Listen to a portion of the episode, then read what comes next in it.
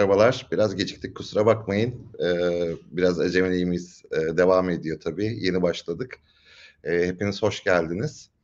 Ee, bugün e, Harun'la buluşacağız. Ee, birazdan kendisini yayına alacağım.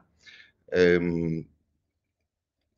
şimdi e, onun ayarlarını yapalım.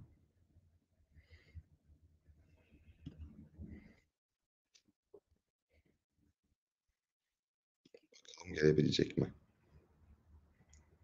Bir teknik sıkıntımız oldu. Onu çözmeye çalışıyorum.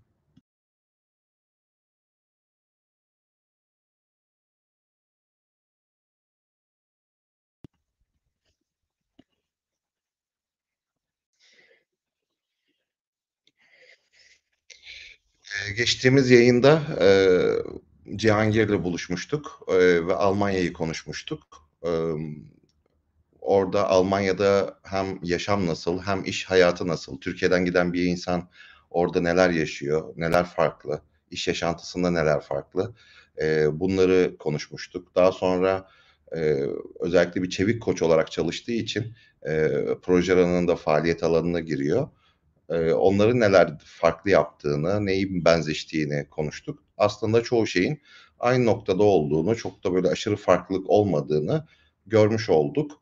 E, diğer yandan Cihangir'le sohbetimizde e, aklımda kalan e, daha çok insanların e, çeviklik ve Scrum konusunda bilmiyorum noktasında olmayıp daha e, artık e, e, nasıl diyelim?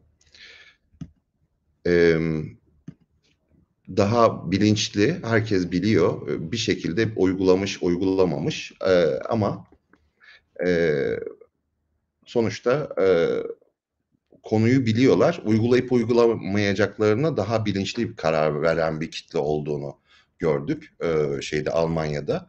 E, diğer yandan e, Scrum Kanban dengesinde yine ağırlıklı Scrum'la ilerlendiğini konuştuk. E, diğer bir konu aklımda kalan e, özellikle bu çok büyük ölçekli organizasyonların dönüşümünde e, yani organizasyonların büyüklüğü 100 bin kişi, 50 bin kişi, 150 bin kişi olunca doğal olarak bunu bir e, proje olarak, bir program olarak e, ele almayıp bunu doğal bir e, hiç bitmeyecek bir dönüşüm süreci olarak gördüklerini konuşmuştuk. E, bugün de İngiltere'den e, konuğumuz e, Harun Legos. E, Harun'la biz e, ING Bank'ta e, çevik dönüşüm sırasında çalıştık. E, e, ING Bank e, Amsterdam 2012 yılında e, Türkiye'nin de e, e, dönüşüm sürecine e, girmesini istemişti ve o dönemde ilk pilot yaptığımız ekiplerden birisinde çalışıyordu. O zaman ING'ye de e, Harun yeni gelmişti.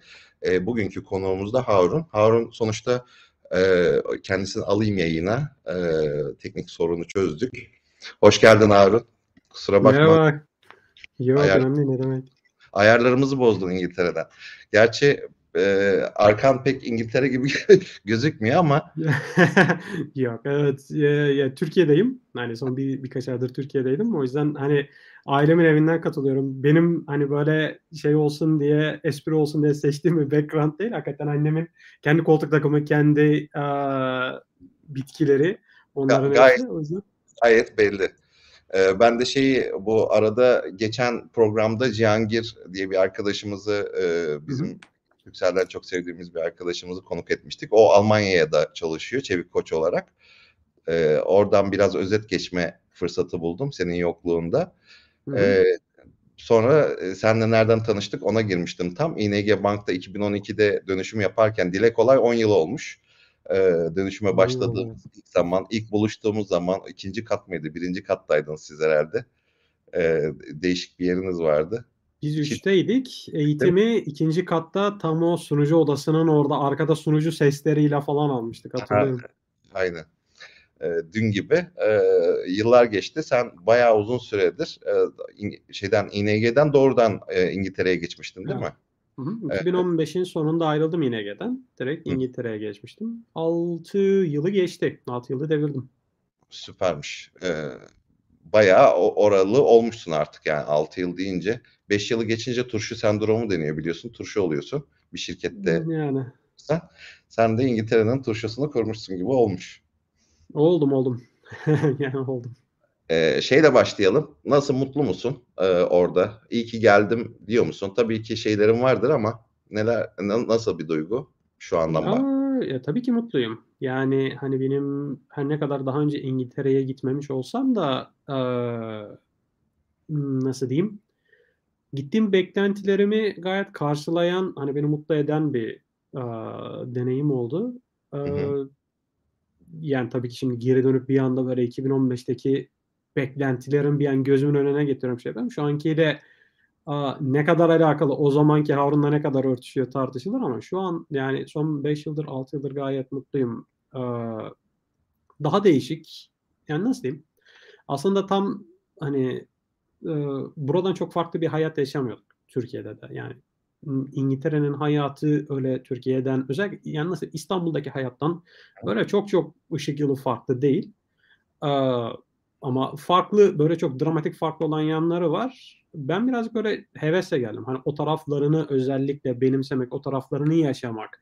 Hani aa, için gelmiştim. O, o açıdan benim için gayet doyurucu, gayet güzel bir hani deneyim oldu son 6 yıl. İlk eee, şeyde ilk gittiğin zaman ne zorluk yaşadın en çok? Ya da gitmeden önce en çok neden korkuyordun? Öyle sorayım. Yani gitmeden önce neden korkuyordum? Yani aa, büyük ihtimalle giden neredeyse bütün arkadaşlarım gibi ben de buradaki bütün aa, maddi birikimimi toplayıp hani tek seferde böyle hadi tamam ben böyle bir yolculuğa çıkıyorum diyerek gittim. Yani bireysel emekliliğimi falan bozdurmuş, bozdurup hani o parayla falan gitmişliğim var ki ben gittiğimde yani aa, döviz kuru şu ankiyle azımsanmay yani karşılaştırılmayacak gibi de yani pound'un 3.5 olduğu 3.30 olduğu bir dönemde gittim. Ona rağmen yani böyle bir şey korkusuyla gidiyorsunuz yani hadi ben burada bir ortam kurdum, bir arkadaş grubum var. Hani ne olduğunu bilmediğim bir ortama gideceğim. Yani o korkuyla tabii ki de gittim. Ama yani aklımda hep şey vardı. Yani burada kurduysam orada da kurarım. Hı hı. En kötü 6 ay kalırım. Bütün paramı da yerim.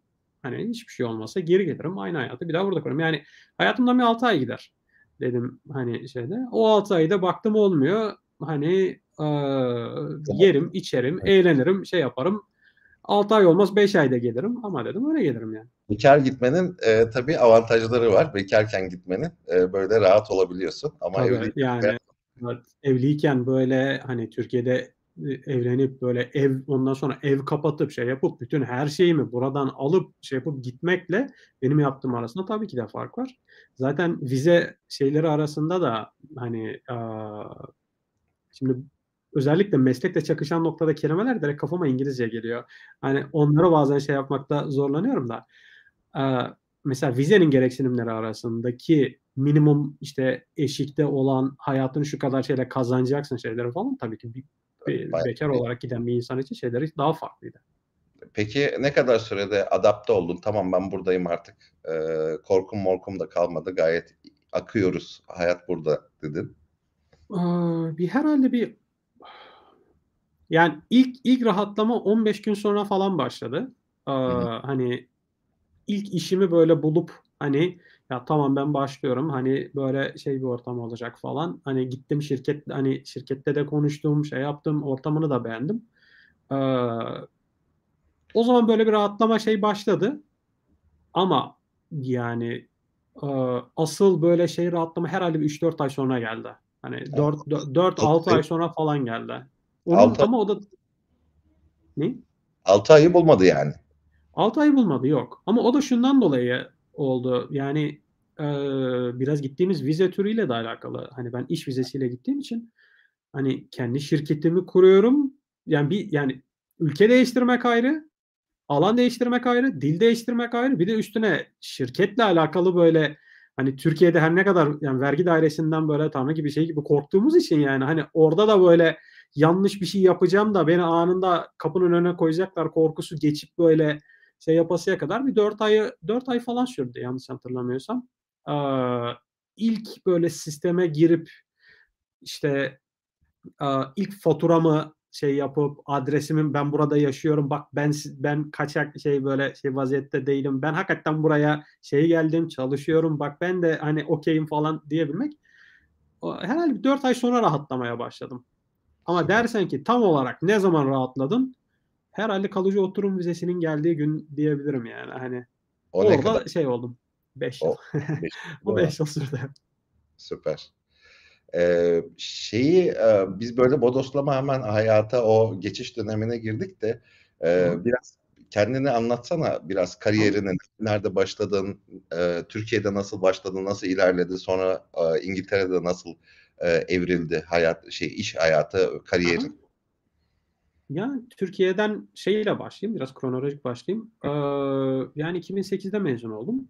Ee, sonrasında tam böyle iş hayatına olup olabilecek herhalde en hani yüzmeye havuzda başlamaktansa ben direkt okyanusun ortasında direkt o zamanki bilmiyorum herhalde çok Netron Z'de vardır o zamanki şeyden kalma. Netron'da başladım.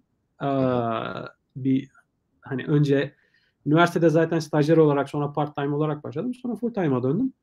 2-3 sene Hyundai Hyundai'de hani yazılımcı olarak çalıştıktan sonra önce Ibitec'e geçtim. Orada Hı-hı. bir aşağı yukarı bir yıl, bir buçuk yıla yakın çalıştım.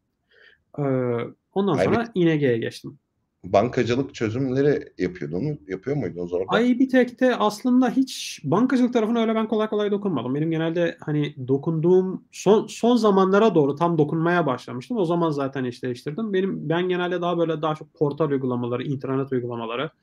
Aa, yani herhalde bir daha elimi sürmesem 30 sene şey yapmayacağım bir SharePoint tecrübem oldu orada.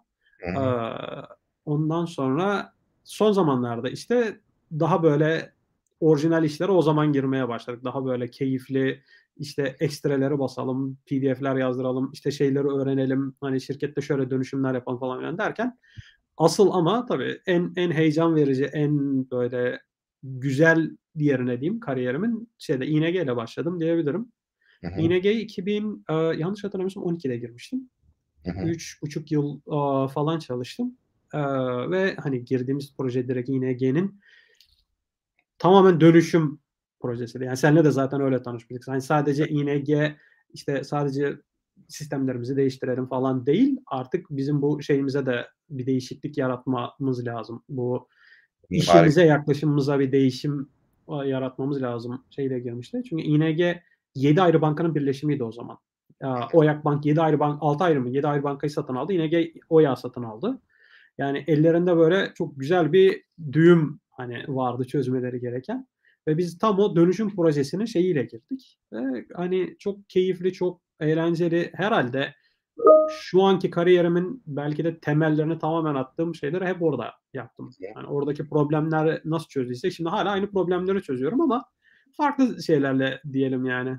Teknolojilerle. Tabii ki çeviklikle orada da orada tanıştın. O yüzden o kadar tatlı gelmiştir. Tabii evet. Aynen. ya şimdi işin esprisi bir yana hakikaten e, o benim herhalde şeyime e, kendi mesleğime de kendi yaptığım işe de bakış açımı acayip değiştirdi. Böyle hani bankacılığın şeyine böyle temelden girip bankacılığın o çok büyük monolit şey sistemlerinden ziyade hem dönüşüm projesine girip hem üstüne bir de kafa yapımızı, iş yapma şeklimizi, öyle bir de danışmanlık zamanından falan gelen kafa yapısını falan değiştirince Hı hı. Herhalde bizim orada yaptığımız şeylerin büyük temelinde yani şeyin etkisi yatsınmaz yani. Çevik yazılımın etkisi yatsınmaz. Doğru yaptık, yanlış yaptık o ayrı. Ama benim şeyimde hani DNA'mda çok büyük değişiklikler yaptığı da aşikar yani. Süper. E, onları biraz konuşacağız tabii ki. Orada Hı. son durum nedir? İngiltere'de son durum nedir diye soracağım. Ee, şey Hı. biraz ilerleyelim. Tamam. ING'de core banking yeniden yapılandırılıyordu, dönüşüm yapılıyordu, teknoloji dönüşümü yapılıyordu. Siz o kor, koru yazan ekipteydin orada. En önemli ekiplerden birindeydin. Ee, orada üç buçuk yıl. Zaten o proje bayağı uzun sürdü. Ee, o proje sürdü. Hala daha sürüyor. Hani çünkü bir bankanın işi hiçbir zaman bitmiyor. Yani hani dönüşüm hiçbir zaman bitmiyor. Ee, biz orada daha çok hani hmm, şeyle core banking dönüşümü zaten bir vardı. Biz onun altyapısını hazırlıyorduk. Hı hı. Yani biz o zamanlarda 2012'de daha ortada hani henüz şeyler konuş çok daha yeni yeni konuşulurken microservices Aa, hani üzerine odaklandık. Onu yapabilecek REST API'larla birbirini çağırabilen fonksiyonlar, şeyler. Hani onları hep o zamanlar planlayıp altyapısını o zaman yazmaya başladık. Tabii elimizde ne Kubernetes var şimdiki zamandaki gibi ne yeni işte servis mesh'ler şeyler böyle hani herkesin aa, böyle ortaya atılan şey lafların hiçbirisi o zaman yok. Yani servis oriented architecture var 30 senedir hani yapılan şey falan. Hani onu alıp değiştirip şey yapma noktasına girmiştik. Ee, DevOps gibi hani DevOps'la o zaman tanıştım. Hani Hı-hı. DevOps sürecini biz orada daha uh, hiç herhalde bir Kimse. Azure DevOps'un şeyleri falan yokken, DevOps teknoloji şeyleri ortada yokken, release management'lar şeyler bile çok nadir ortadayken o zaman biz kendimiz bir şeyler yapmaya çalışıyorduk. ING'nin sağ olsun şeye Hollanda'ya gidip Avustralya'ya gidip oradaki insanların yaptıklarını görüp geri getirip birleştirme şansımız da oldu. Herhalde kariyerimdeki en büyük şanslardan biri ING'ydi diyebilirim o açıdan. Şeyde orada tabii şöyle bir şey de oluyor aslında.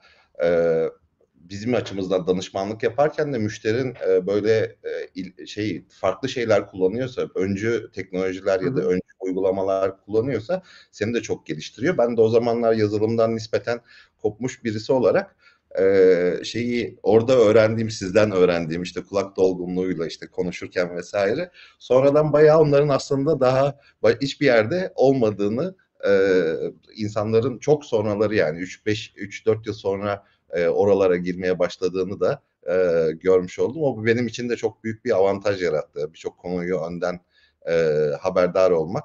E, ekiplerde sonuçta iletişim kurmak da bayağı işimizi kolaylaştırıyor. Evet.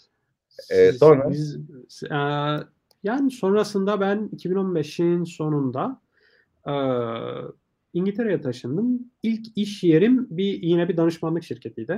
E, hani Netron, Bilgi Adam e, şeyinde böyle klasmanında e, yazılım tarafındaydım. Hatta benim herhalde en büyük şanslarımdan birisi orada tanıştığım insanlar oldu. Hani beni iş görüşmesine alan e, iki kişi var. Zaten yazılım ekibi üç kişiydi şeyde geliş büyümeye çalışıyorlardı. Gold partnerlardı ama hani e, daha çok böyle işte e, exchange dönüşümleri, o, o hani Office 365 dönüşümleri falan yapıyorlardı. Yazılım tarafı daha küçüktü. Yazılımın başındaki eleman e, Macaristanlıydı.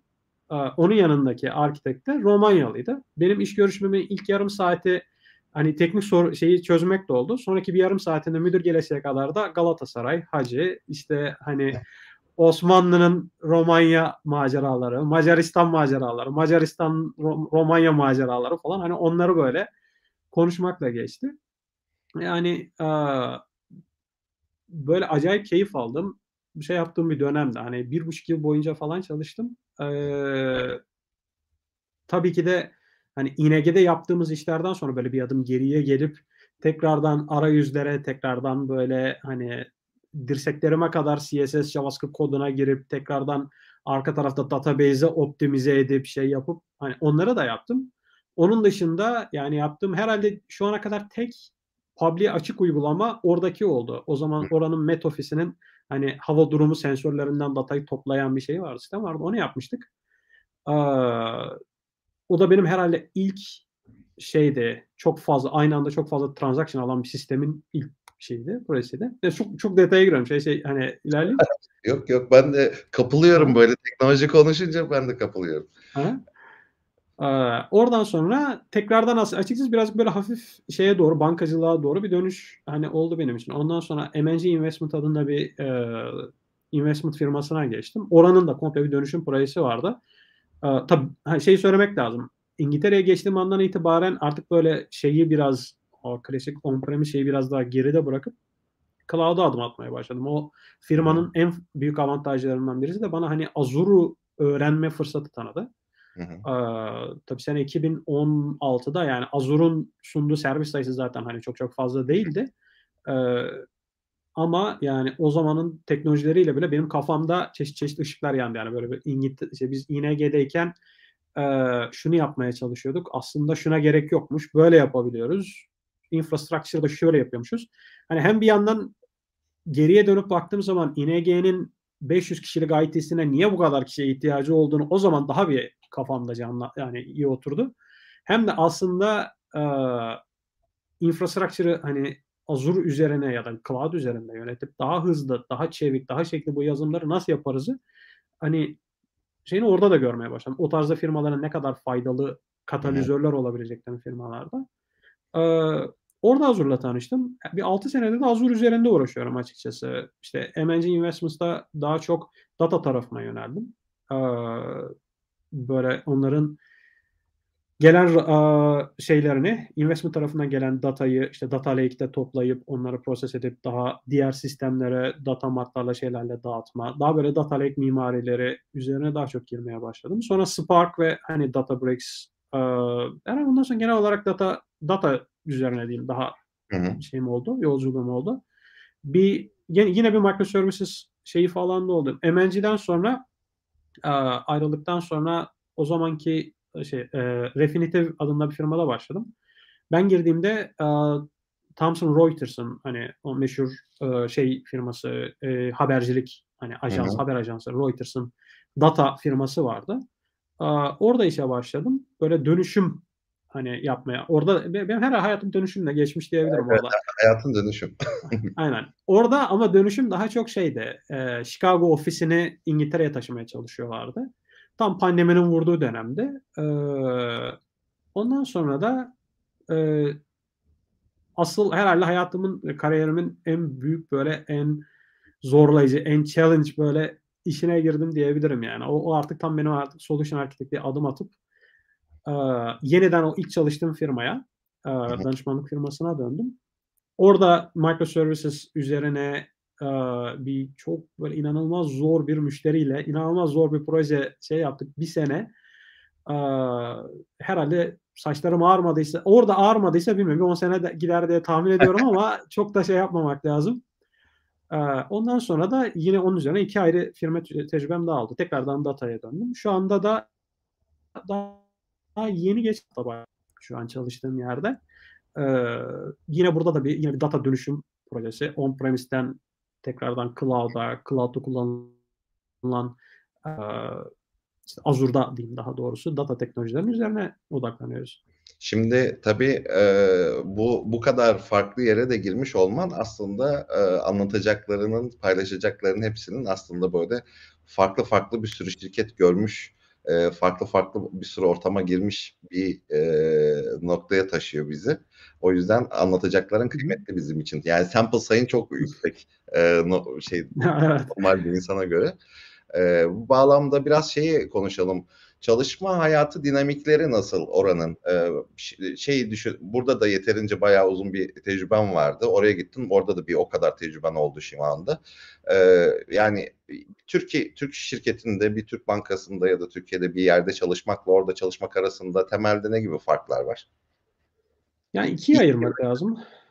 Teknoloji açısından neredeyse hiçbir fark yok. Yani e, aynı teknolojiler aynı şekilde yazılıyor. Aynı uygulamalar, aynı mimariler, aynı sorunlar. Firmaların sorunları birebir aynı. Hiçbir şey değiş yani hiçbir şey farklı değil. E, firma diyor ki benim şöyle bir ürün çıkartmam lazım. Bunu nasıl yaparız? Yani ister cloud yapın, ister on-premise'de aynı teknolojilerle yani gene biz oturup işte backend'e uh, ASP.NET Web API yazalım. Arkada datayı SQL'da tutalım. Yok işte öyle olmaz. Bunu işte artık Cosmos'da tutalım. Şöyle olsun falan. Aynı, aynı, aynı tartışmaları yapıyoruz. Aynı o beyaz tahtanın üzerinde aynı kalemlerle aynı şekilde şeyler çiziliyor. O kod aynı şekilde yazılıyor. Aynı şekilde aynı source kontrole koyuluyor. Onların arasında hiçbir farkı yok. Ee, ama çalışma hayatı olarak yani açıkçası herhalde bir en büyük farkı orada gördüm diyebilirim genel olarak insana saygı ve insanın yani çalışma hayatının insanın böyle sömürmediği ya da nasıl diyeyim enerjisini ve zamanını bitirmediği, yiyip bitirmediği daha böyle özel hayat dengesi daha yüksek bir hayat var orada.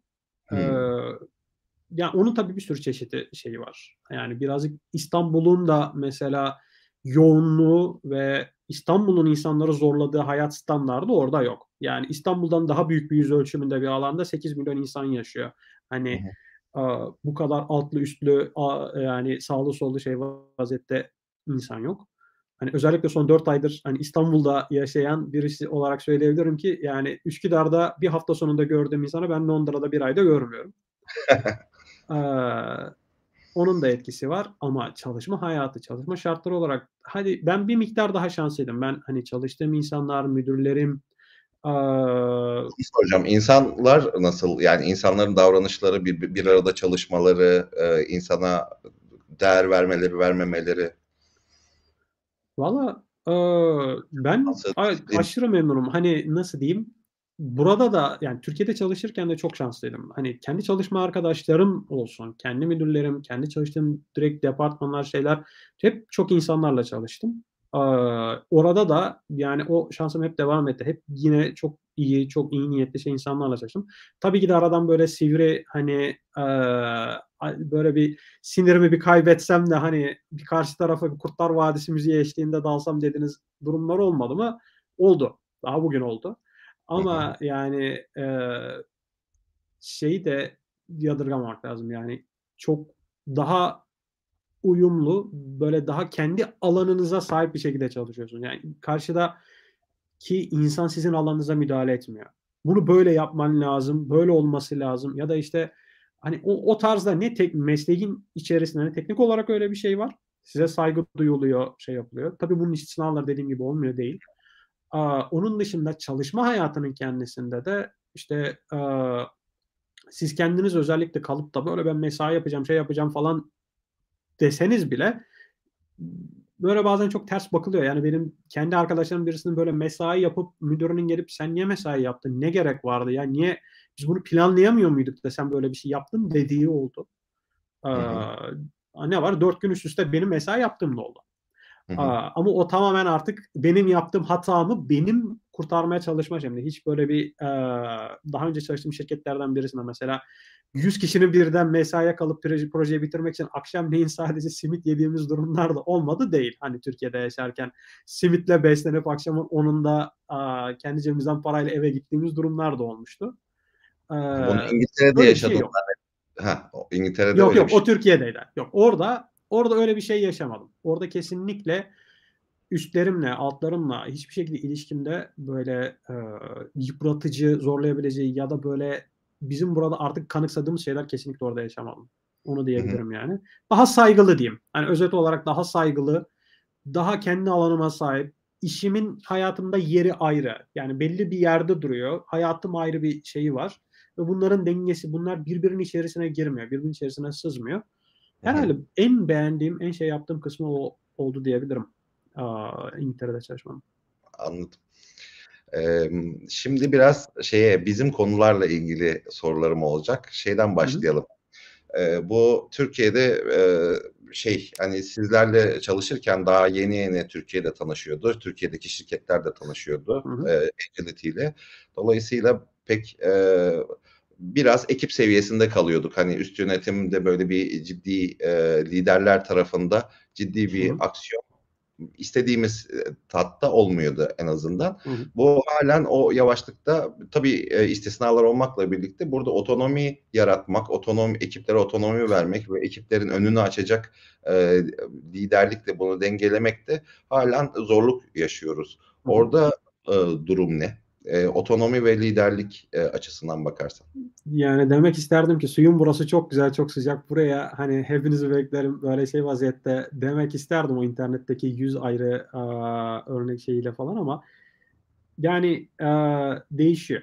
Şirketinden şirketine ve sektörden sektöründen sekretör sektörüne çok değişiyor. Bir kere Eee şeyden başlayalım Harun. Emm, çeviklik ne o o çevik uygulanıyor mu? Tabii. kafadan uygulanıyor, hiç sorgulanmıyor bile mi? Yoksa bazen gerçekten hiç çevik, eee, çalışmıyoruz ve, eee, şey, öyle bir kaygımız da olmuyor mu? Eee, sektörde şirketlere bak Değişiyor. Durum ne? Ya, değişiyor. Hani, mesela çeviklik tabii ki burada daha da yaygın. Hani, küçük de olsa büyük de olsa firmalar mümkün olduğunca yapmaya çalışıyor ama ne kadar yapıyor ya da çevikliği ne kadar anlıyorlar da ne kadarını doğru şekilde yapıyorlar o tartışılır. Hani, eee, mesela büyük şirketler FAANG adıyla bilinen, işte, Facebook, Amazon şeyler onlar artık DNA'larına bunu işledikleri için ve her gelenden bunu bu şekilde bekledikleri, o süreçlerini oturttukları, bunu büyük ölçekte yaptıkları için bunu, yani, uzun süredir de yaptıkları için onların za onlarda zaten oturmuş durumda. Yani, onların süreçleri o şekilde işliyor. ürün yönetimi yapıyorlar daha çok. Yani hı hı. onu doğru şekilde uyguluyorlar. Ama diğer sektörlerde özellikle finansal sektörlerde hala daha çevikliği doğru şekilde uygulayabilenlerin sayısı istenilenin altında. Benim gördüğüm kadarıyla herkes istiyor. Herkesin niyeti var. Bir şekilde öyle ya da böyle biliniyor. Ama e, bunun uygulaması sırasında özellikle e, benim şeyimi mazur görün hani bazı kelimeler dediğim gibi Türkçesi kesinlikle aklıma gelmiyor. Mesela stakeholder'ların işin içerisine katılması ve onlara bu işin öğretilmesi, onlara gerekli sorumluluğun verilmesi noktasında genelde sorunlar çıkıyor. Ee, ama mesela bazı firmalar bunu artık şeylerini işlemiş durumda ve bunu çok iyi bir şekilde çok iyi yapıp mobilize olabiliyorlar. Mesela benim çalıştığım danışmanlık firması, o ilk danışmanlık firması biz ilk çalışırken biz ecel yapmıyorduk. Yani hı hı. çevik bir şekilde şeyimiz yoktu. benim müdürüm bana diyordu ki şu fonksiyonu şöyle yapacağız. Ne kadar sürede yapar? Bu kadar. Tamam ben onu yapıyordum. proje yöneticisi benim arkamda oturuyordu. Onunla zaten sürekli dönüp dönüp konuşuyorduk. Adam hem benim analizimi hem benim testimi yaptığım yaptığı için de hani böyle artık bir yerden sonra o kadar çok şapka var ve sadece o, o kadar az insan var ki yani o seremoniyi yapmaya çok da ihtiyaç duymuyorsunuz. On, onu da yaşadığım oldu. Ama mesela benim o beni çok zorlayan bahsettiğim proje yine aynı firmayla bir anda 60 kişiye yani bir buçuk ay gibi kısa bir sürede 60-65 kişiye bir anda çıkıp müşteriyi eğitip 5 ayrı takımın Nexus'la hani hızlı bir şekilde bu projeyi yapmış yapma şeyimiz de oldu. Yani 4 ayda 5 ayda aldığımız yola ben de inanamadım. Yani o kadar hızlı bir şekilde a, ekipleri yerleştirdik, insanları eğittik, o kadar hızlı bir şekilde yaptık ve ben bunu günde sadece 8 saat çalıştım. Yani ben bunu günde 10-12 saat çalışarak ya da herhangi bir 10-12 saat çalışarak yapmadı. Hafta sonları çalışarak yapmadık. A, o hala geriye dönüp geçen seneye baktığımda, önceki seneye baktığımda yani aklımın almadığı bir durum. Nasıl becerdik o işi o ayrı. Ee, ama çok yakın zamandaki bir tecrübemde şey de söyleyebilirim yani firma uzunca bir süredir bir data transformation hani işi yapmaya çalışıyor ve bunu yaparken de e, ben katılmadan iki hafta öncesine kadar developerlar e, şeye girmiyorlar. Scrum'da sabah şeylerine, stand-up'larını müdür ve proje yöneticisi yapıyor. Planning'leri müdür ve proje yöneticisi yapıyor. Şeyde yani ben girdim dedim ki ne yapıyoruz şeyde neyse ki yeniden developer'ları almaya başlamışlar. Önümüze açıldı bir Excel dosyası. Herkes Excel dosyası üzerinden konuşuyor dedim. Yani şaka mı yapıyorsunuz? Biz gel, hani bu, bu, bu yıla gelmişiz ve hala daha önümde bir Excel ve yani e, inanamazsın ki her sabah sorguya tabi tutuluyorsunuz. Yani e, Scrum Master diyor ki bu bitti mi şöyle olacak mı? İşte Arun şunu ya, sen yardım edebilir misin? İşte şu arkadaş orada boş oturuyor. Lütfen ona iş atayabilir miyiz? Şey yapabilir miyiz? Yani diyorsunuz bu ya bu çeviklikse yani ya bu çeviklik değil. Artık onu hani o kadar bünyemize işlemiş şey yapılmış. Buradaki sıkıntıları şeyleri ve ben direkt hem yani bir, bir hafta çalıştıktan sonra iki hafta çalıştıktan sonra kendi müdürümle direkt paylaştım. Dedim ki yani bir şaka mı yapıyorsunuz? Ne, ne demek yani? Hani işi yapacak insanların kesinlikle işte şeyi yok. İki ya bunun nasıl bir güvensizlik ortamı yarattığını, nasıl insanların sorumluluk almamaya ittiğinin farkında mısınız? Yani developer diyor ki yani bir birimlik iş vermişler ona. Bir birimin ne olduğunu bile kimse bilmiyor. Bir birimlik iş vermişler adama ve demişler ki bunu yapacaksın. Adam gitmiş konuşmuş 10 birim iş olmuş. Aa, ve developer bunu geri dönüp de Scrum Master'a ve ekiptekilere söylemeye korktuğu için hani garibim o yani 9 gün boyunca bu işi yapıp bana söylüyor. Diyor ki yani Abi bu iş bitmiyor. Scrum Master'a söyleyebilir misin bunu? Hani böyle şey oluyor. Dedim sana bunu zaten bir birmiş olduğunu kim söyledi? Ben ne bileyim müdür yapmış şeyle. Ee, yani bilmiyorum ben hani böyle şeylerde de vokalim. Hani evet. şöyle olmaz, böyle olmaz. Tabii ki de yani aa, ilk girdiğim gibi böyle ayağımın tozuyla masayı devirip hani herkesi tokatlayıp şey yapma gibi bir derdim tabii ki olmadı da ama yani tabii günün sonunda bir şey de var. Ee, Top, toparlan, toparlandılar mı bari? Yoksa daha ee, yolda mı? Ya daha yolda diyelim. Hmm. Daha, daha yolda diyelim. Ee, daha yolu var. Hani o zaman... en büyük sıkıntı proje yöneticilerinin ve hani bir rollerin doğru tanımlanmamış olması, iki proje yöneticilerin ve stakeholder'ların çevikliği doğru bir şekilde anlamamış olması. Proje yöneticilerin hala daha kendisini e, biz bütçeyi yönetiriz, biz e, portfolyoyu yönetiriz, taskları şeyler yapılır. Bunlar arka tarafta hallolur nasıl olsa şeyle yapıp bu ürün ve hani şey yapma mantığını bir türlü kavrayamamış olması. O Hı-hı. ekiplerin doğallığını, o ekiplerin güven ortamı ihtiyacını, Hı-hı. otonom çalışabilen, sorumluluk alabilen, kendini organize edebilen ekiplerin ve bunun değerini anlayamamış olmalarından kaynaklı.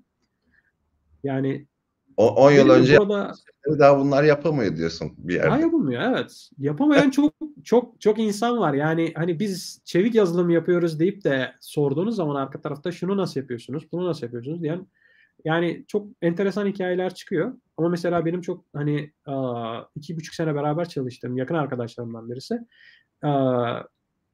kendi şirketini kurdu. O da aynı şekilde çevik yazılım eğitimleri falan veriyor. Kitap falan yazdı şey yaptı ve hani bizi çevik yazılımından Türkiye'de daha görmediğimiz, daha böyle belki e, firmalar tarafından yadırganan, daha böyle büyük firmaların yaptığı daha eğlenceli taraflarıyla da tanıştırdı.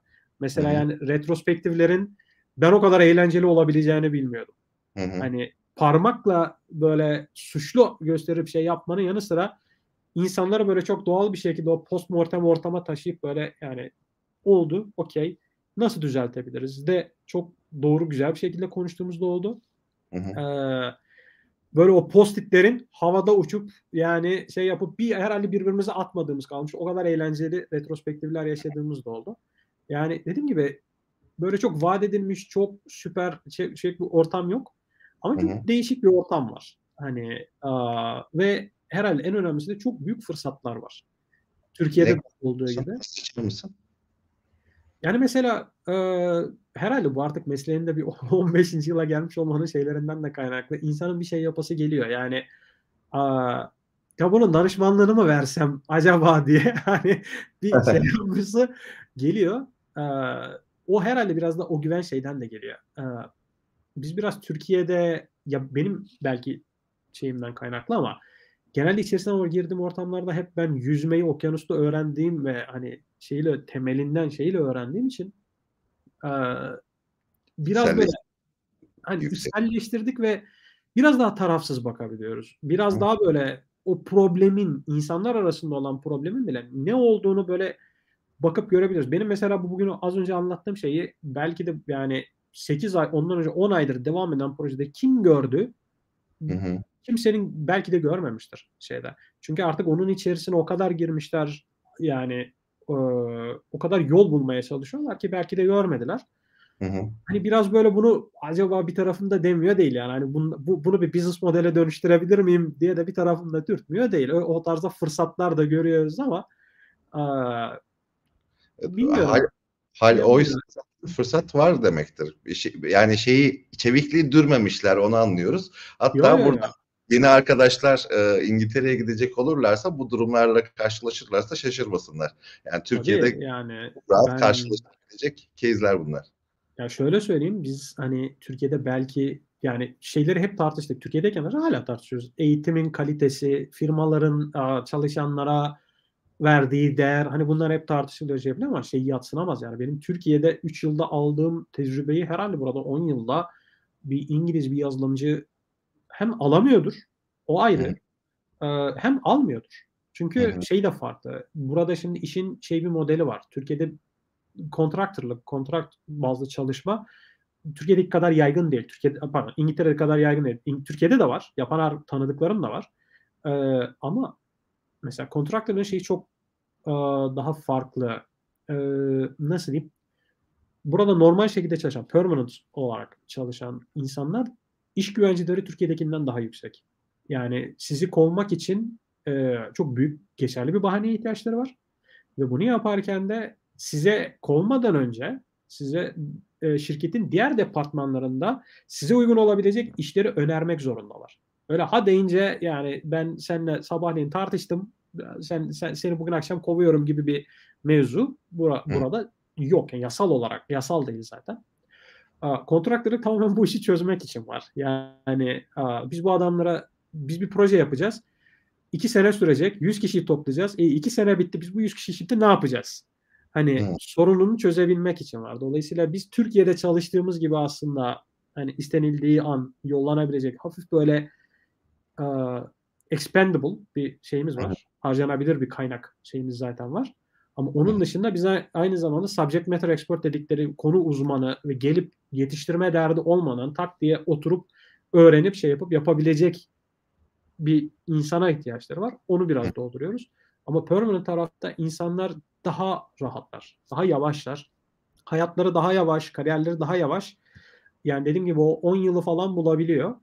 Aaa, kontraktörlükte tabii ki de şey diyemiyorum. Böyle, aaa, çok hayatın en, canlı geçtiği böyle ha mutlaka yaşanması gereken bir şey olarak şeyle söylemiyorum. Kendine göre çok güzel yanları var ama kendinizi de, eee, şey tutmak, güncel tutmak yani açıkçası zorluyor. Hele günümüz dünyasında çok çok zorluyor. Yani ben Azure'un bütün servislerini A'dan Z'ye ezberden sayabilirken şu an yani öyle bir şey çıkıyor ki 2 senedir varmış benim daha dün haberim oluyor. Yani, aaa, hak edemiyorsunuz. Aynen. Ko kopmaya başladı artık şey, eee, değişimin hızı bi bizi de aşmaya Biz hani alışık insanlardık normalde, değişime Evet. alışık insanlardık. Artık bizi de aşıyor. Çok, eee, yetişemiyoruz. Ama burada fırsat dediğim gibi o açıdan daha fazla. Çünkü kimse yetişemiyor. Yani Hıı. hele bir de daha, aaa, flexible, daha böyle, eee, rahat bir iş ortamı da var. Dal dolayı yani kaynak sıkıntıları varsa mesela insanlar o kaynak sıkıntılarını bir şekilde kaynak bularak dol doldurmaya çalışıyorlar. Sizi 12 saat çalıştırma gibi bir şeyleri olmadığı için. Fırsat dolayısıyla, aaa, daha fazla var. Bu şey, eee, makul çalışma oranı, ı da contractor'lar için de geçerli o zaman. Hani bir şey de olabilir ya, permanent'lar tamam biraz rahat çalışıyordur. Contractor'lar da o kadar da çok, üstüne yani böyle saatlerce mesai yaptırılmıyor sonuçta contractor diye. Yani şöyle, eğer ki gel denk geldiğiniz şirket şimdi birtakım şirket tipleri ve birtakım, eee, yani şeyi çok sevmiyorum. Aaa, özellikle kişilerin kendi orijinlerinden kaynaklı daha hani ülke asıl şey ülkeleri geçmişlerinden şeylerinden kaynaklı şunlar bunu daha çok yapıyor, şey şeklinde parmak şeklinde gösterip stereotip oluşturmak istemiyorum ama bazı şirket tipleri ve bazı çalışan tipleri burada da var ve o insanlar hani, 12 saat çalışmayı kendilerinde böyle şey görüyorlar. Bir rozet şey şeklinde, başarı rozeti şeklinde görüyorlar ve o insanlar müdür oldukları zaman özellikle sizinle çalış sizin müdürünüzse gene o şeyi bekleyip sizin hayatınızı zindan edebiliyorlar. Ve özellikle yatırım bankacılığının front front office dedikleri bu hisse senetlerini şey yapan o Wall Street'teki şey tiplerin işlerine yardım eden bir yazılımcı şeyiniz varsa, aaa, onlar da çok aşırı talepkâr ve hayatınızı şey yapan hani yani çok şey bir tabir olacak ama o insanların süs köpeği olma moduna şey yapılan bir yer de var. Hı hı. Onun dışında ama contractor olmanın herhâlde en büyük avantajı şey diyebiliyor olmak. Yani çalışma saatlerimi ben belirliyorum. Ben Hıı. yani, eee, beni performans görüşmelerine alamıyorlar mesela. Hı Yani hı. ben performans görüşmelerine tabi değilim. Ben beni zaten adam beğenmiyorsa tak diye kapının önüne koyabiliyor. Yani 3 ay beklemek, 6 ay beklemek bunun için bana para vermek zorunda değil. Hı hı. Aaa, zaten o karşılıklı sözel hani konuşulmamış bir anlaşma zaten. Aaa, ve, ben mesela şeyi belirliyorum. Ben de mesela beğenmediğim zaman tak diye ben bırakıp gidebiliyorum. Aaa, işte bir yani ikimizin 2 tarafın da mesela şu anki kontratımda 1 aylık ihbar süresi var. Aynı Türkiye'de şeyde olduğu gibi. Aaa, ve, eee, nasıl diyeyim? Kuralları sizin koyduğunuzu biliyorlar. Mesela sen ben şey diyebiliyorum yani ben kusura bakmayın ben hayatımın bu döneminde 9-5'ten sonra şey olarak çalışmam. Hafta sonları şeyleri çalışmam. Eğer istiyorsanız belki bu zamanımı boşaltır, şey yaparım ama faturamı da keserim. Hani, hı. aaa, ona göre de bir fiyat belirlerim, şey yaparım. Onun için ayrı sözleşme yaparız. Yani bunlar konuşuluyor. Aaa, sö contractor'lık zaten genelde İngiltere'nin içerisinde yaşayıp da şey yapan böyle dışarıdan gelen şeyden ziyade değil de daha çok bu otonomluğu isteyen insanların biraz daha şeyi. Ben Hı hı. kendim yaşamak istiyorum. Kendi kurallarımı koymak istiyorum. Şirketin işte atıyorum ben terfi almak istemiyorum. 2 senem geçti ben terfi alamıyorum. Ben yani ben 6 senedir terfi almıyorum. Ben kendim şu an şirket kendi şirketimde yani der desem ki Sultan II. Harun Süle Süleyman falan desem, kartvizit bastırsam, bunu da millete dağıtsam kimse de bir şey diyemez baktığın zaman. Aaa, bunun kendine göre çok böyle öz, özgürleştirici, bağımsızlaştırıcı yanları var. Ama bir yandan içinizde bazen şeyde cız etmiyor olabilir yani. O etmiyor değil yani. Şirket çalışanlarına yani şöyle bir bardak dağıtıyor. Şimdi şirketin logosu ve çalışanın adı var mesela size yok. Yani 3 puanlık bardağı ben gidip e, şeyden de alabiliyorum açıkçası. Ee, ama gene o şeyi göremiyor olmak tabii ki hafif bir cız ettirmiyor mu? Kısa bir süre ediyor yani. O, o dünyadaki bütün kontraktörlerin veya danışmanlık işi yapan insanların, freelance'lerin derdi. Yani herkesin içi biraz cız eder ama onun getirdiği rahatlıktan da vazgeçemez. Ha. Ee, şey, dünyanın her yerinde öyle. Ee, bir de şeyi sorayım sana. Ee, yine bizim konularla ilgili. Bu çalışma sistemlerinde Scrum, Kanban, demin Nexus kullandık dedin e, bir an böyle çok e, yüksek performansla. Ben şey soracağım, Scrum, Kanban dengesini soracağım. Kanban yaygın mı mesela? E, hala ben istatistiklerde düşük görüyorum, e, dünya global istatistiklerde. E, sen karşılaşıyor musun ya da böyle e, nedir senin şeyin, gözlemin? Kanban'ı daha çok ben e, sabit kapasiteli ve şeylere çalışmak zorunda olmak istemeyen, e, sprint bazlı çalışmak istemeyen ekiplerin olduğu yerlerde daha çok görüyorum. Bu illaki tabii ki genelde support taraflarında daha şey. Hani işte ticketları daha böyle sıraya şey yapıp e, önceliğini belirleyip o kapasitede iş alıp onu yapma üzerine daha çok şeyleri var. E, Scrum biraz cip fazla rek, daha fazla reklamı yapıldığı için daha fazla şeyle tercih ediliyor. Ben Kanban'dan daha fazla hani organizasyonun genel olarak yapısından dolayı aslında Scrum'ı istese yapabilecek ama Kanban'a sanki DNA'sı daha uygun şirket daha fazla gördüm. Evet. Yani, daha şirketler de çok gördüm. Hı hı. Ama enteresan bir şekilde böyle Scrum'ın o şeyine daha fazla bastırılıp daha şey yapıldığı yerlerde çok. O biraz herhalde proje yöneticilerin falan da baskılarından şeylerinden geliyor. Daha böyle deterministik bir şekilde biz bu projeyi 6 ayda bitiririz söyleyebilmenin şeyi Scrum'da daha kolay iterasyonları şeyleri sayesinde. Kanban evet. biraz daha yükü dağıtma, daha o gate uh, keeping şey modu daha fazla var. Ama ben ikisini de yaptım. Scrum'ın içerisinde yani biz 5 uh, ekip Scrum yapıp bir ekibin Kanban yaptığı da oldu. Ee, ve yani aynı projede aynı şeyleri oraya Biz Kanban çalışmak istiyoruz dedi. Biz Kanban yaptık. Ee, Scrum'ı da her ekip kendi şeyiyle yapıyordu. Orada önemli olan ha, bu işi scaled bir şekilde yani daha büyük organizasyon çapında yapmak zor. Ee, gördüğüm kadarıyla birçok firma da bununla çok da sürtüşüyor. Şey yapıyor. Ben açıkçası Safe'i daha önce kullanmadım. Hani aşağı yukarı ne olduğunu biliyorum ve bana böyle inanılmaz kompleks gelen ve a, yani biz burada da bir a, ecel danışmanından şey almıştık. A, destek almıştık. Yani dedi ki yani kuyruğunuz yanıyormuş gibi kaçın dedi. Yani safe'i gördüğünüz yerde. Yani sizin işinize yaramaz aşırı kompleks. Yaradığı yerler var. Sizin işinize yaramaz. Daha çok enterprise'larda daha çok işinize yarar.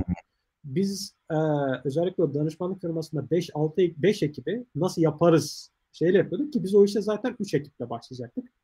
Hı hı. Her danışmanlık şirketinin şeyi gibi ya biz bu bir senelik projeyi 6 ayda yaparız deyip 3'ten 5'e çıktı ekip sayısı ve yani Nexus yapıp işte task force'lar oluşturup daha böyle virtual team'ler bilmem ne küçük daha şeyler yapalım. Ortada o e, şeyi unuttum. Cross cutting işleri yapan Nexus task şeylerini ekipleri şeyi yapalım falan. Yani bir yerde kontrolden çıktı tabii ki oldu.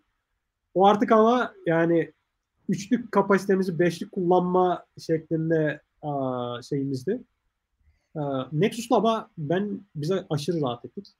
Hani işi planlama takımları birbiriyle daha şey yapma açısından Nexus çok işimize yaradı.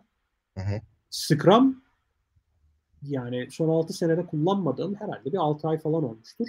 Ee, yani pardon, Agile'i kullanmadım. 6 ay olmuştur. Genel olarak da hep, hep Scrum'la çalıştım. Hı hı. Değil mi? Ne kadar doğru yapılıyor tartışılır. Ama Kanban e, yeri gelip de keşke Kanban yapsaydık dediğim yerler oldu. Yani e, şirket çünkü şeyleri iyi yönetemediği zaman özellikle e, dependency'leri iyi yönetemedim. Yönetemeyip de sürekli bloklanmaya başladığınız zaman ve siz Scrum'ın yani üst üste 4 sprinti fail edip sürekli diğer ekiplerden bir şey beklerken şey yaptığınız zaman bir anda şeyi sorguluyorsunuz yani ya biz Scrum'ı yanlış yapıyoruz. Okey. Ama sorun Scrum'da değil. Yani Değil. bizim burada bir şey süreç sıkıntımız var. Biz acaba ekiplerden en az birini Kanban'a çevirsek daha mı rahat ederiz sorusunu. Yani ben sordum ama bir hani naçizane bir developer olarak kimse beni dikkate almadığı için zamanında yani e, biz onu 6 sprintte fail ettik. 8 sprintte fail ettik. Herhalde o projenin tarihinde belki 2 sprinti şey yapmışızdır. Hani tutmuşuzdur. O da bir şans diyelim yani. Ama projeyi yaptık mı? Yani ortamlarda yaptık diyoruz tabii ki yani. Tam uyguladık mı? Uyguladık. Evet. Evet. Ee, şeyi de Safe'de duyuyor size dedi de danışmanlık şirketi olduğunuz için tabii ki Safe e, kaçmanız gereken bir şey olabilir. E, Safe'le karşılaştın mı peki? E, Safe kullanılıyor mu? Yani duyuyor musun en azından? Gözlemliyor musun? Duyuyorum. Ben, benim girdiğim hiçbir şirkette daha böyle iş yani kullanıldığını duydum ama şey olarak e, ya daha doğrusu şöyle save yapıyoruz şeklinde değildi de takımların isimlerinden daha çok şey olarak yakaladım. Şu an çok detaylı direkt kafamın aklımda değil ama e, öyle bir şey yapmaya çalışan şirketin en azından Hı-hı. anladım diyeyim.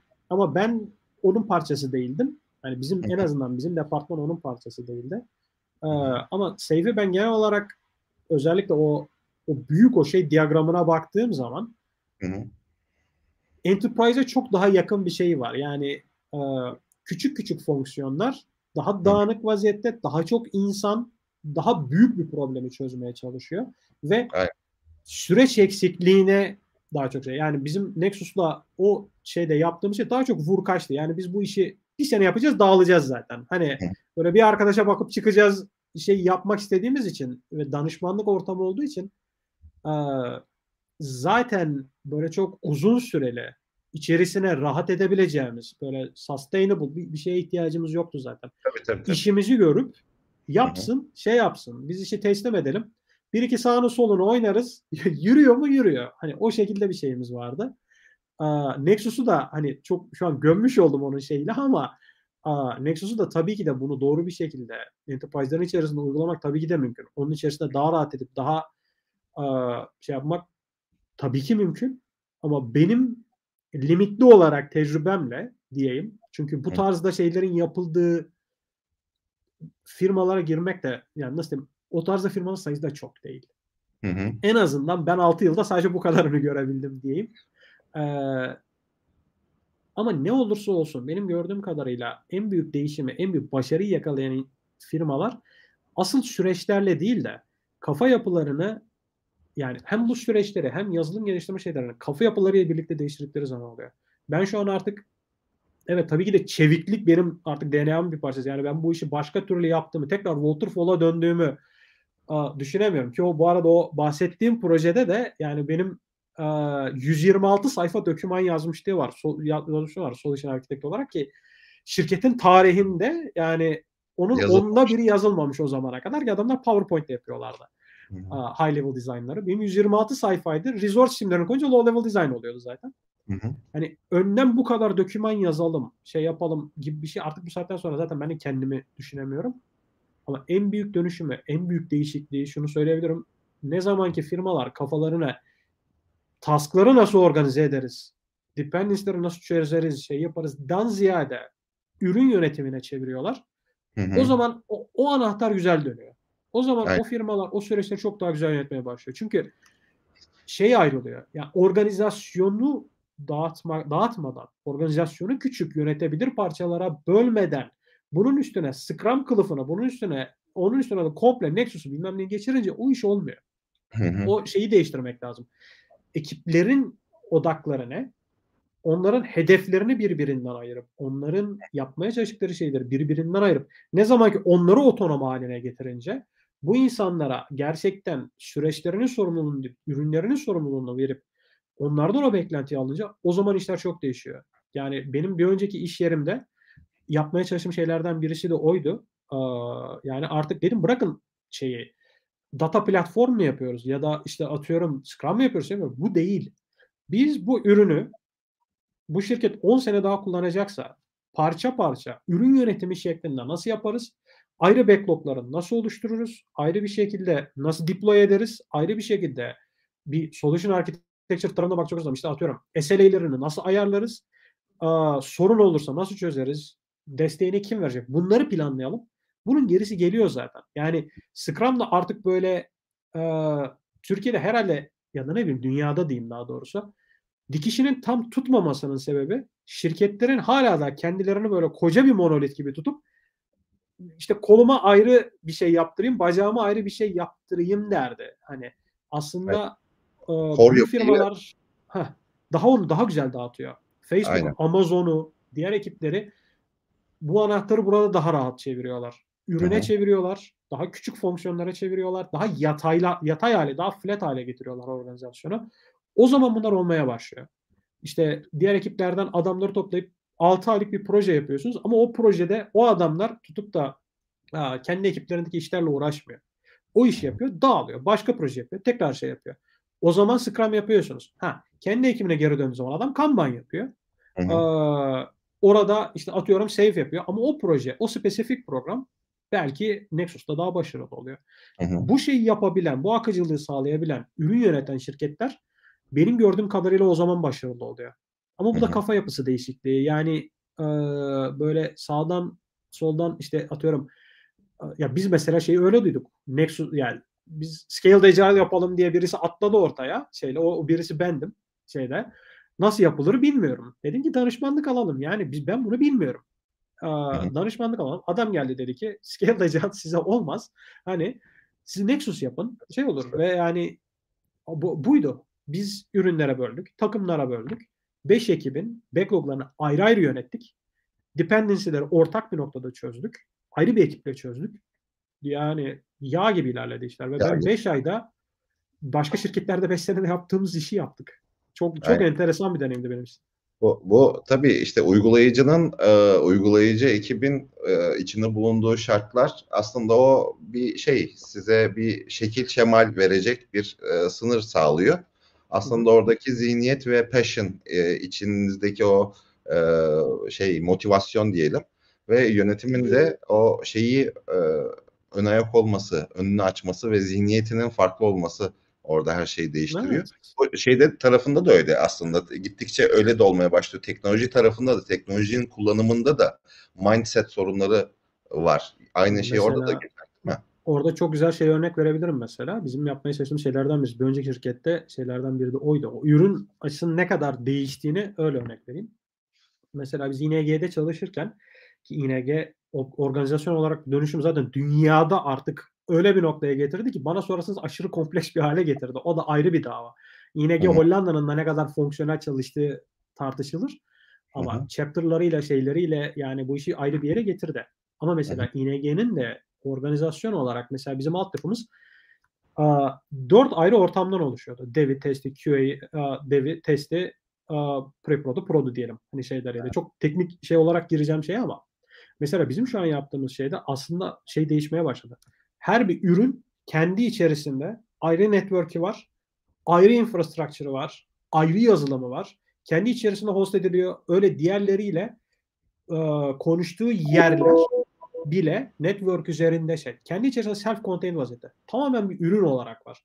Yani tutup da siz bunu, aaa, işte aldık, şunlar şu ortamda 2 makinede çalışsın, bunlar şu database server'ına bir database açalım orada çalışsın falan yok.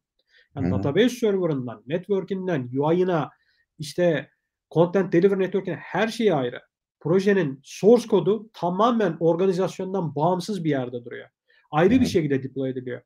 Operasyoncuları o projenin ayrı. DevOps zaten tamamen o şekilde yapıyor. Hatta işi bir adım öteye getirip DevSecOps hatta onun artık iyice şeyini çıkartmışlar, suyunu çıkartmışlar. DevSec bilmem ne ops falan diye böyle 27 karakterlik falan böyle bir kelime haline geliyor.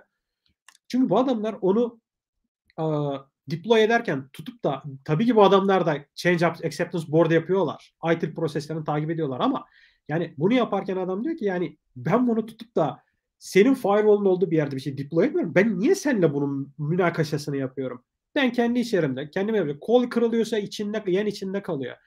Hı hı. Kendi içerisinde yönetiyorum. Kendi şeylerim var, kendi resource'larım var. Zaten o kadar adama da ihtiyacım yok. Ben bunu bu şekilde yönetiyorum diyor. Bütün organizasyonu tek bir kılıfa sokmaya çalışmıyor. Biz Hı hı. mesela yani şey şirkette bile bulundum. Projenin bir yeri Azure'da çalışıyor, bir tarafı AWS'te çalışıyor, bir tarafı on-premise'te çalışıyor şeyde.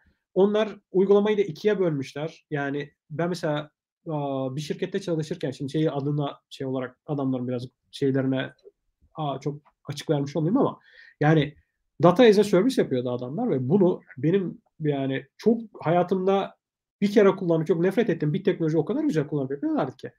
Ve ama bunu on-premise'i, cloud'u ve müşterilerin cloud'unu o kadar güzel organize edip şey olarak hale getirmişlerdi ki ama şirketin geri kalanıyla bir alakaları yoktu. Datayı topluyorlardı, bir yerde topluyorlardı, ürün yapıyorlardı, dağıtıyorlardı. Adamlar bunu o hale getirmişler ki yani ürünü de ürün olarak satıyorlar. Şey, ürünü de küçük küçük ürünler halinde lisanslarıyla şeyleriyle satıyorlardı. Aaa, bu artık dönüşüm hani şey değil, çeviklik belki biz bunu ilk seninle eğitimini aldığımız zaman İNG'de mesela organizasyonun biraz kafa yapısını biraz değiştirelim.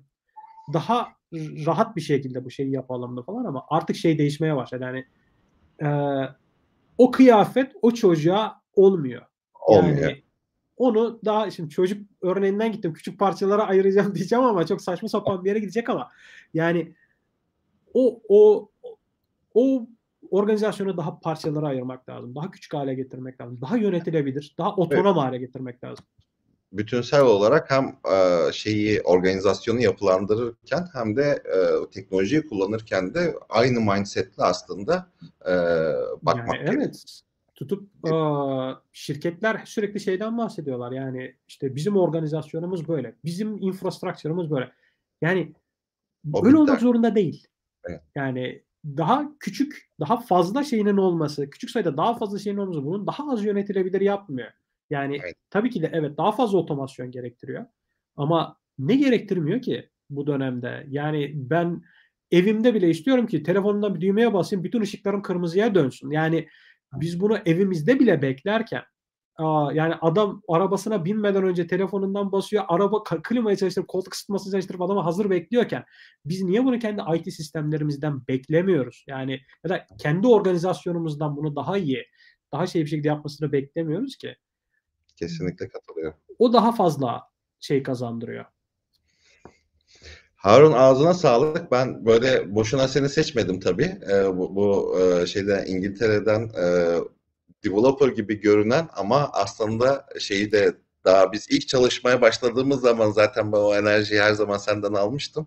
Eee, şeyin biz ne yapıyoruz, nasıl yapıyoruz, bu neden böyle yapıyoruz diye sürekli sorgulayan bir adam. Hem Evet. teknoloji anlamında hem organizasyon anlamında. Eee, şey bir sürü teknik terim kullanmış olabiliriz ama sonuçta bizi izleyen şeyler de, eee, bayağı bir teknoloji uzmanı arkadaşlar da var. Onlara yabancı gelmeyecektir. Çok kıymetli bir sohbetti benim için. Çok Hı hı. teşekkür ederiz. Demek. izleyenlerimize, eee, ya da dinleyenlerimize böyle bir mesajın var mı son sözün? Yani, eee, İngiltere şey, eee, konusu üzerinden şeyi söyleyebilirim. Tabii ki de günün sonunda orası da dünyanın üzerinde bir parça. Aynı organizasyonun üzerinde nasıl her şey komple değişmiyorsa orada da şey olarak çok vaat edilmiş şey bir toprak yok. Hı hı. Ama yani bence oradaki bazı şeylerden de artık Türkiye'deki sektörlerin nemalanması, özellikle insana verilen saygı açısından nemalanmasının bence zamanı gelmiş durumda. Türkiye'nin şu an çok aslında unique şey bir avantajı var. Türkiye çok dinamik, çok çevik. Yani, eee, Avrupa'daki ortalama yani, eee, Türkiye'deki bir şirket ortalama bir Avrupa ülkesinden daha çevik. Yani nasıl diyeyim? Bunu kullanıp Türkiye Avrupa'daki, İngiltere'deki, Amerika'daki fırsatları şu an nasıl oyun sektörü bunun aslında adımlarını atıyorsa Hı o fırsatları çok güzel doldurabilecek, hele bu remote working zamanında çok güzel bunları faydalanıp o çevikliği değer firmalara değer katıp hizmet verebilecek, satabilecek çok büyük bir potansiyele sahip Türkiye. Bence bunu kullanması lazım, kullanabilmesi lazım ama bunu yaparken de, aaa, insana verdiği değeri kaybetmemesi lazım. Yani o oralara iş yaparken insanlar artık şu aldığı bardağın üretiminde ne kadarlık bir karbon emisyonunun kullanıldığını düşünürken İngiltere'de ve Avrupa'da kimse Türkiye'deki çalışırken bu insanları, yani affedersiniz köle ticareti yapar gibi şey vaziyette o insanların çalıştırılmasına da kimse şey yapmayacaktır. kabul etmeyecektir. Yani artık hiç dünyanın hiçbir yerinde bu yok. Onu değişip çok büyük avantajlara ve çok büyük fırsatları eee, karşılayabilir Türkiye şu anda. Türkiye yazılım sektörü, bir bilgi iletişim sektörü diyelim yani. Ağzına sağlık. Ya Türkiye'de de gelişme oluyor tabii ki. Eee, şey, eee, o yerimizde durmuyoruz. Tabii ki, eee, şirketlerde hem yöneticilerde yeni nesil liderler gelmeye başladılar.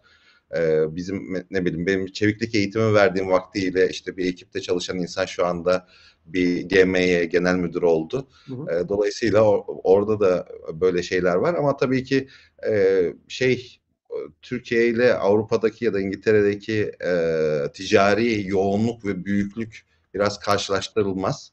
E, bu bağlamda Evet. burada daha yolumuz var. Biraz yavaş ilerliyoruz ama dediğin gibi hızlanırsak aslında çok büyük potansiyelimiz var. Ağzına sağlık Harun. Çok sağ ol geldiğin için, katıldığın için. Ederim. İnşallah yeni, eee, yayınlarda bir araya tekrar geliriz. Tabii, ne zaman istersen. Görüşmek üzere. Hoşça kal.